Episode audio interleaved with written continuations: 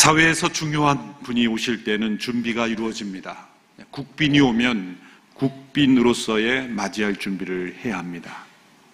세상의 구원자 되신 예수님께서 세상에 오실 때 하나님께서는 역사 속에서 준비하셨습니다. 그 준비는 화려하고 안락하고 안전한 환경의 준비가 아니었습니다.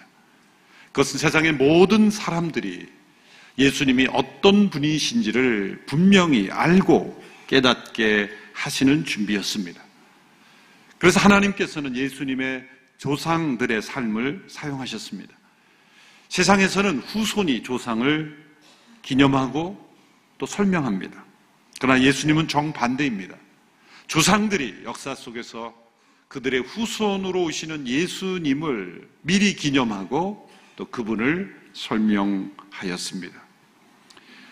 구약의 역사 속에 예수님의 조상으로 선택된 사람들의 삶은 장차 그들의 후손으로 오시는 예수님의 한 면들을, 한 측면들을 설명하는 모형으로 예언적인 삶으로 사용된 것입니다. 예수님은 세상에 태어나셔서 훌륭한 삶을 사셔서 메시아가 되신 것이 아닙니다. 예수님은 메시아로 오실 것이 예언되었고 그 예언대로 사셨고 그 예언을 이루심으로 메시아가 되신 것입니다. 교회력으로 대강절 혹은 대림절이라고 하는 절기의 목적은 바로 거기에 있습니다. 여러분 이 세상에 그 누가 예언을 통해 세상에 왔습니까? 수천 년의 역사를 통해 직간접적으로 200여 개가 넘는 그런 예언을 예수님 한 분을 통해서 주어졌고 온전히 성취되었습니다. 그분은 진정 역사 속에 성육신하신 하나님이신 것입니다. 마태복음 1장에서 예수님을 소개할 때 아브라함과 다윗의 자손이라고 소개합니다. 많은 조상들을 대표해서 이 아브라함과 다윗을 예로 든 것은 이 두 사람의 삶이 위대하다는 것이 아니라 이 두 사람이 바로 예수님이 메시아로 오심을 보여주는 가장 중요한 인물로 선택된 사람들이라는 것이죠. 오늘은 다윗의 삶에 있어서 어떻게 예수님의 생애가 예언되어 있는지를 살펴보고자 합니다. 이 다윗이라는 인물은 어떤 면에서 예수님의 생애를 미리 보여주고 있습니까? 그것은 다윗이 이스라엘 역사 가운데 가장 번영했을 뿐만 아니라 평화를 이루었을 뿐만 아니라 모든 대적을 무너뜨렸을 뿐만 아니라 가장 위대한 왕으로서 기념되었듯이 예수님께서 세상에 오시, 왕으로 오시는 분, 만왕의 왕으로 오시는 분임을 보여주는 것입니다. 10편 2편 6절에 내가 내 왕을 내 거룩한 산 시온에 세워놓으라 하시리라 말씀했습니다.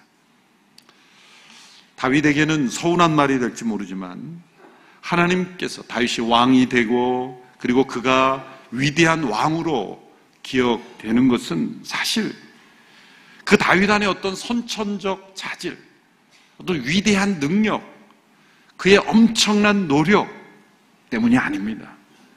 그것은 다윗의 후손으로 오시는 진정한 왕이신 예수님을 미리 보여주는 모형으로 성택되었고 왕으로 기름 부어 세움을 받았고 그가 사용되었습니다. 물론 그의 삶 속에 다른 사람보다 조금 더 나은 어떤 면은 틀림없이 있었을지도 모릅니다. 그렇게 말하면 다른 사람보다 도 못한 면도 많았습니다. 큰 죄도 졌고, 살인하는, 그런 살인을 교사하는 죄도 졌고, 간음의 죄도 졌고, 얼마나 많은 그 안에 모순과 잘못이 드러납니까? 모든 사람에게는 장점과 단점이 다 있죠. 다윗이라는 인물, 그 자신이 위대했기 때문에 그가 위대한 왕이 된 게 아니죠. 장차 다윗의 후손으로 오시는 예수 그리스도를 미리 보여주는 한 모형으로 그가 택함을 받았기에 하나님은 그의 이름을 위대하게 높여주셨고 그를 이스라엘 역사의 가장 기념되는 왕으로 사용하신 것입니다. 그것은 진정한 왕으로 오시는 예수님을 준비하시는 하나님의 준비였던 것입니다. 첫째로 하나님께서 다윗을 위하여 모든 원수와 대적을 다 끊어내시고 위대한 왕조를 세워 주신다고 하시는 말씀 속에서 왕 대신 예수님의 모습이 나타나죠. 오늘 본문 8절에서 11절, 좀 길지만 함께 한 목소리로 읽어보도록 하겠습니다. 시작. 그러나 내 종 다윗에게 말해라. 전능하신 여호와께서 말씀하신다. 내가 양떼를 따라다니던 너를 목장에서 데려다가 내 백성 이스라엘의 통치자로 삼았다. 내가 어디로 가든지 내가 너와 함께 있고 내 앞에서 모든 원수들을 끊어내었다. 그러니 이제 내가 이 땅의 위대한 사람들의 이름처럼 내 이름을 위대하게 만들어 주겠다. 그리고 내 백성 이스라엘을 위해 한 곳을 정해 그들이 뿌리박을 터전을 주고 그들이 다시는 옮겨 다니지 않도록 할 것이다. 또한 전처럼 악한 사람들이 그들을 더 이상 해치지 못하게 하며 내가 사사들을 세워 이스라엘을 다스리게 했던 때와는 같지 않게 할 것이다. 내가 또 너를 내 모든 원수들로부터 구해내어 평안하게 할 것이다. 나 여호와가 직접 너를 위해 왕조를 세울 것을 선포한다. 마지막 구절을 주목하십시오. 나 여호와가 직접 너를 위해 왕조를 세울 것을 선포한다. 이 말씀이 나온 배경은 하나님께서 주신 이 번영과 평화 속에서 다윗이 하나님을 기억했습니다. 자신은 왕궁에 거하는데 하나님의 법계는 텐트에 있는 것을 불편하게 생각했죠. 귀한 마음이죠. 당연한 마음입니다. 그래서 다윗은 하나님의 법계를 보관하고 하나님을 예비하는 영구적인 건물, 성전, 하나님의 집을 짓고 싶었습니다. 그래서 나단 선지자에게 가서 내게 이런 계획이 있다고 하니 나단도 기뻐했어요. 당신의 있는, 당신의 마음에 있는 계획대로 하는 것이 하나님이 기뻐하시는 일이다. 그런데 하나님은 나단을 그날 밤에 책망하셨어요. 내가 언제 너에게 나를 위하여 집을 지라고 했느냐? 광야를 지나가면서 수많은 곳을 텐트로 지나갔는데 내가 언제 나를 위하여 집을 지라고 한 적이 있느냐? 하나님은 그 다윗의 마음에 대해서는 받으셨지만 다윗의 계획에 대해서는 거절하셨어요. 왜 그랬을까요? 하나님은 그 다윗의 마음, 다윗의 그 고백을 무시하신 것이 아니라 그 타이밍을 이용해서 놀라운 계획을 발표해 주신 겁니다. 하나님의 놀라우신 지혜, 하나님의 타이밍. 그래서 많은 학자들이 이 본문이야말로 너무나 가장 극적인 복음이 무엇인지를 보여주는 결정적인 구절이라고 말하는 이유가 바로 거기 있는 것입니다. 하나님을 위하여 집을 짓겠다는 다윗에게 내가 나를 위하여 집을 짓느냐? 내가 너를 위하여 집을 지어주겠다. 왕조라고 번역이 됐습니다만 히브리어로 집과 왕조는 같은 단어를 혼용합니다. 하나님의 집을 짓겠다라고 하는 다윗에게 너가 나를 위해 집을 짓는 게 아니다. 내가 너를 통하여 너를 위하여 왕조를 지어주겠다. 우리의 마음 속에 숨어 있을 수 있는 무서운 교만을 하나님은 지적하십니다. 가끔 어떤 성도들이 이런 고백을 합니다. 내가 이제부터는 하나님의 일을 좀 하고 싶습니다. 참 신앙적인 말인데 무서운 말이에요. 왜 그것이 아름다운 신앙이지만 왜 한편으로는 불신앙적인 말입니까? 내가 하나님의 일을 도와드리겠다라는 생각. 하나님은 그 누구의 도움도 필요 없으신 분입니다. 내가 하나님의 일을 도와드리는 게 아닙니다. 내가 하나님을 위하여 일하겠다. 하나님은 그 마음은 받으십니다. 그러나 그 계획은 no thank you. 너가 나를 위하여 무엇인가를 할 수 있다고 생각하느냐? 그 순간 우리는 하나님을 도움이 필요한 존재로 만들어버리는 거예요. 내가 하나님을 위하여 무엇인가를 한다. 그 말 속에 감추어진 엄청난 불신앙과 하나님에 대한 모독이 들어있는 거예요. 우리가 하나님을 위하여 그 무엇인가를 아무리 위대한 것을 했다 할지라도 우리는 하나님을 위하여 무엇인가를 해드린 게 아니에요. 하나님이 우리를 통해서 역사하셨을 뿐이에요. 하나님이 우리에게 여전히 도우셨을 뿐입니다. 내가 하나님의 일을 했다 생각하지 마십시오. 우리는 하나님의 일을 할 수 없는 존재입니다.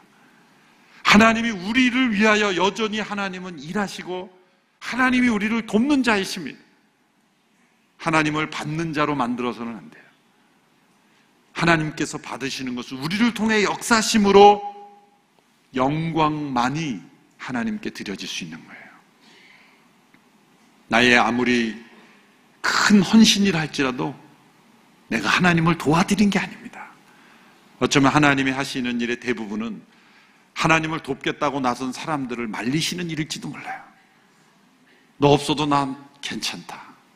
오히려 하나님의 일을 한다고 자신이 하나님처럼 되려고 하는 수많은 교만한 이들을 하나님께서는 수습하시는 일이 더 많을지도 몰라요. 너가 나를 위하여 집을 짓겠느냐 아니다. 내가 너를 위하여 왕조를 세울 것을 선포한다. 자, 다윗은 지금 법기를 지을 보관할 하나님의 집을 생각하고 있는데 하나님께서는 그 상황을 이용하셔서 진정한 하나님이 집이 무엇인지를 보여주고 계신 거예요. 그것은 다윗의 자손을 통해서 세워지는 하나님의 집.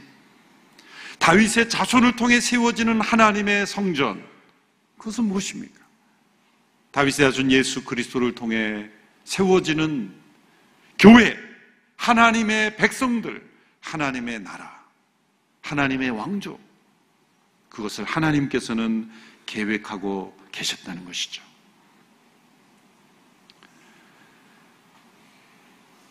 다윗을 높여주시고 함께 해주시고 그의 모든 대적들을 다 끊어주시고 그를 위대한 왕으로 세워주심으로 다윗 그 사람만을 위대하게 하는 것이 아니라 다윗의 후손으로 오시는 예수 그리스도를 통해서 하나님의 나라가 세워질 것을 미리 말씀해 주신 것입니다. 다윗의 후손으로 오신 예수 그리스도는 모든 대적들을 모든 악의 세력들을 다 끊으시고 무너뜨리실 수 있는 만왕의 왕이십니다. 하늘과 땅의 모든 권세를 가지신 진정한 왕이십니다. 모든 원수들을 그 발에 밟으시고 그 누구도 그 통치를 거부할 수 없는 왕이십니다. 그러므로 그분이 왕이 되셔서 통치하시는 그 나라의 백성들은 그분의 권세 앞에서 원수 대적을 이길 수 있는 권세가 우리에게 주어졌다는 거예요. 두 번째로 다윗의 삶을 통해서 예수님의 모습이 어떻게 나타나십니까?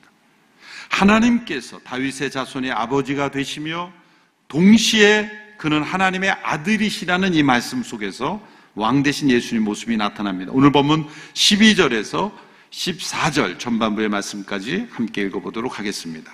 시작. 내 날들이 끝나고 내가 내 조상들과 함께 잠들 때 내가 내 몸에서 나올 내 자손을 일으켜 내 뒤를 잇게 하고 내가 그의 나라를 든든히 세울 것이다. 그가 내 이름을 위해 집을 세울 것이고 나는 그 나라의 보호자를 영원히 세워줄 것이다. 나는 그의 아버지가 되고 그는 내 아들이 될 것이다.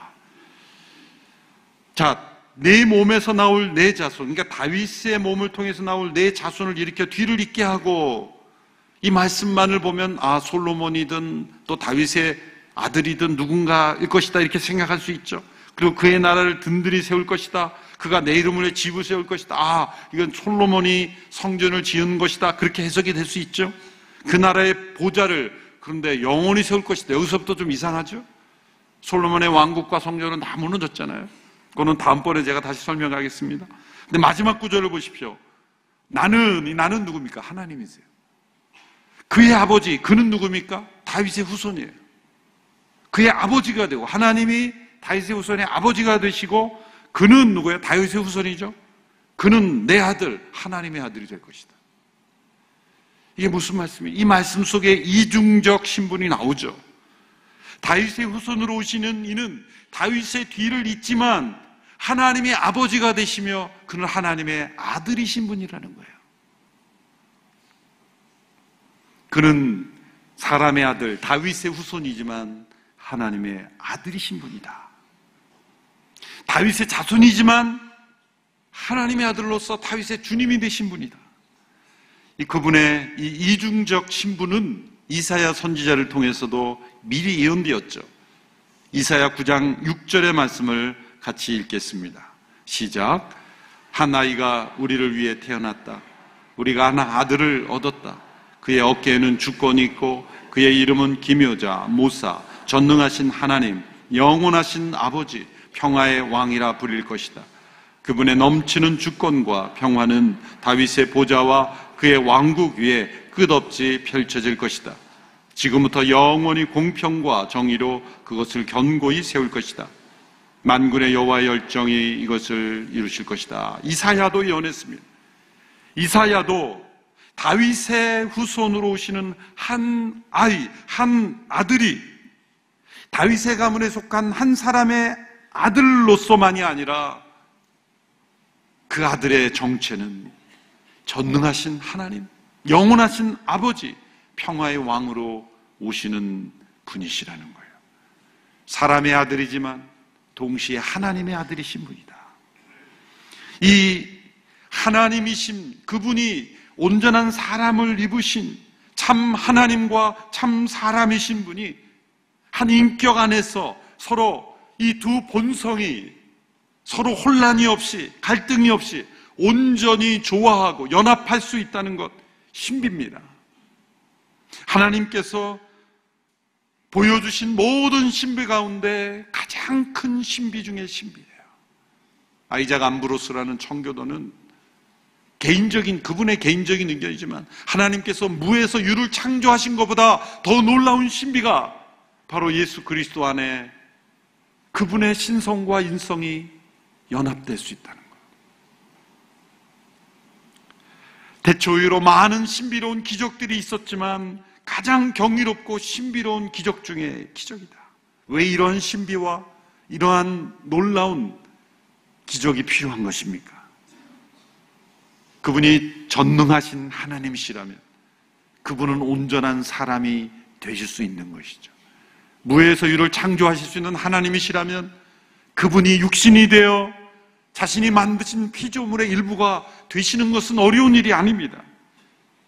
그보다 더 중요한 것은 왜 그러한 신비로운 일이 있어야만 하는가? 그것은 하나님과 우리를 연결하기 위해서입니다. 죄에 빠진 인간이 하나님과 단절되어 있고 그 깊은 개교, 인간의 힘으로 도저히 건널 수 없는 하나님과 사이에 끊어진 그 관계를 연결하기 위해서 하나님은 중보자가 되기 위해서 이 성육신의 신비를 통해 하나님과 인간을 연결하는 거예요. 화목자가 되시는 겁니다. 하나님의 마음을 품고 계시기에 인간을 은혜로 대하셨어요.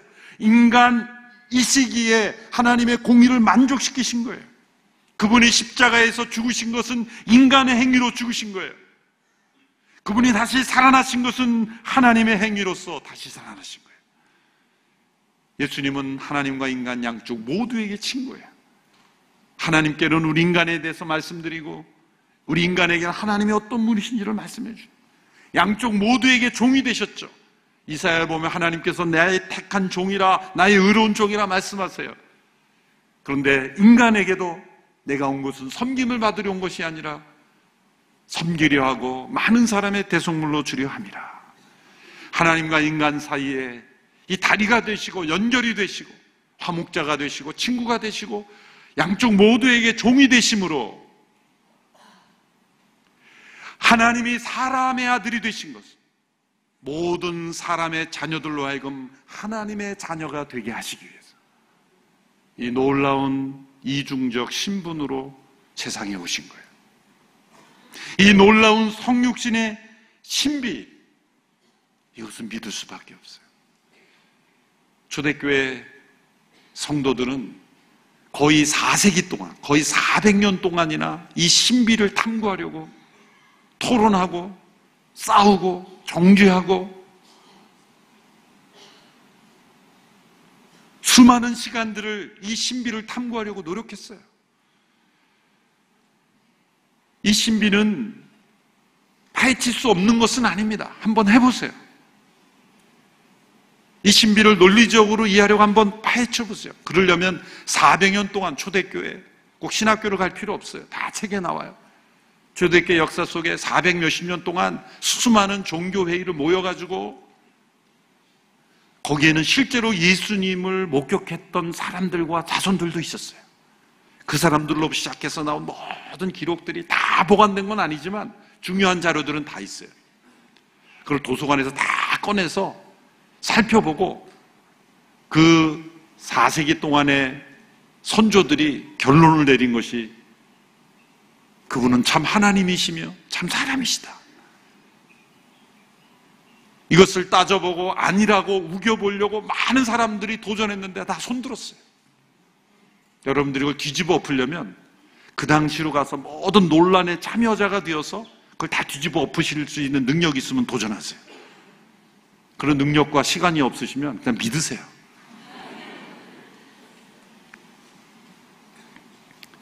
하나님의 아들이 사람의 아들이 되심으로 우리 모두를 하나님의 자녀가 되게 하시려 그 연결하시는 다리가 되신 거예요. 그것을 다윗의 후손으로 오시는 분을 통해 이루셨다. 이것이 성육신의 신비요 축복입니다. 셋째로 이 다윗의 자손을 통해 세우시는 이 나라의 보좌가 영원하다는 말씀 속에서 왕 대신 예수님의 모습이 나타납니다. 7장 16절의 말씀 같이 읽습니다. 16절 시작. 내 집과 내 나라가 내 앞에서 영원히 계속될 것이며 내 보좌가 영원히 설 것이다. 영원이라는 단어가 두 번씩이나 사용됩니다. 영원하시지 않은 분이 영원한 약속을 할 수 없습니다. 하나님께서는 다윗에게 영원히 효력 있는 약속을 하고 계십니다. 이 세상에 성육신하신 하나님의 놀라운 계획은 세상에 존재하기 전부터 계셨고 세상이 끝난 후에도 존재하실 하나님의 계획입니다. 사실 사람들이 영혼이라는 단어를 쉽게 많이 사용하죠. 노래 들어보면 영혼이라는 단어가 많이 나옵니다. 영원하지 않는 존재가 영혼이라는 단어를 쓰는 것도 앞뒤가 맞지 않고 또 영원한 생명, 영원한 존재를 믿지 않으면서도 영혼이라는 단어를 사용하는 것도 모순이죠. 영혼이라는 단어를 들어간 그 노래를 부르면 물어보세요. 당신 영혼을 믿습니까? 안 믿으면 쓰지 말라 그랬어야 돼요. 그 단어를 쓰려면 믿어야 된다. 영혼을 말하는 종교가 있습니까? 어떤 종교가, 어떤 사상이 영혼에 대한 분명한, 명쾌한 논리적 근거를 가진 사상이 어디 있습니까?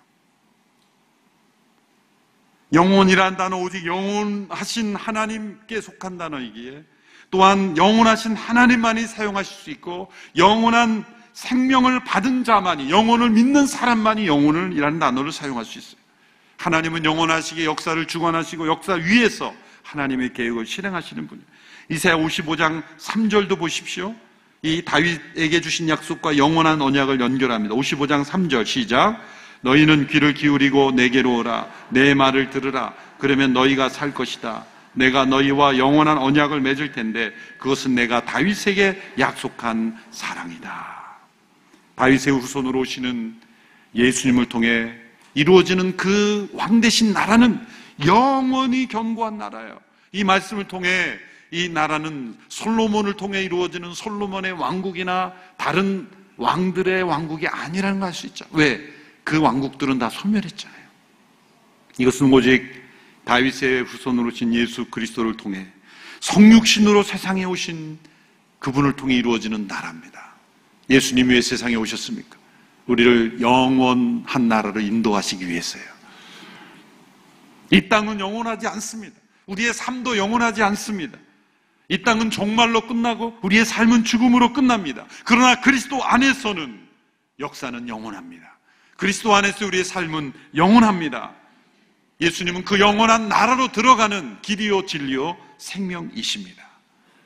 다윗이라는 한 인물을 통해 하나님은 말씀하셨지만 이 땅에 만왕의 왕이요 평화의 왕이요 영원한 나라의 왕으로 오신 예수 그리스도 그분이 이 땅에 오시기 위하여 하나님은 역사 속에 준비하셨고 다윗이라는 한 인물을 사용하신 것입니다. 다윗은 예수님의 모형의 한 일부였을 뿐입니다. 그가 한 민족에게는 위대한 왕이지만 하나님은 그 위대한 왕으로 만들어주신 까닭은 그 자신만을 높이기 위해서가 아닙니다. 그의 후손으로 오시는 예수님이 모든 대적을 끊는 승리의 왕으로 오셨고 우리에게 영원한 생명을 주시고 영원한 나라로 인도하는 문이심을 설명하기 위한 것입니다.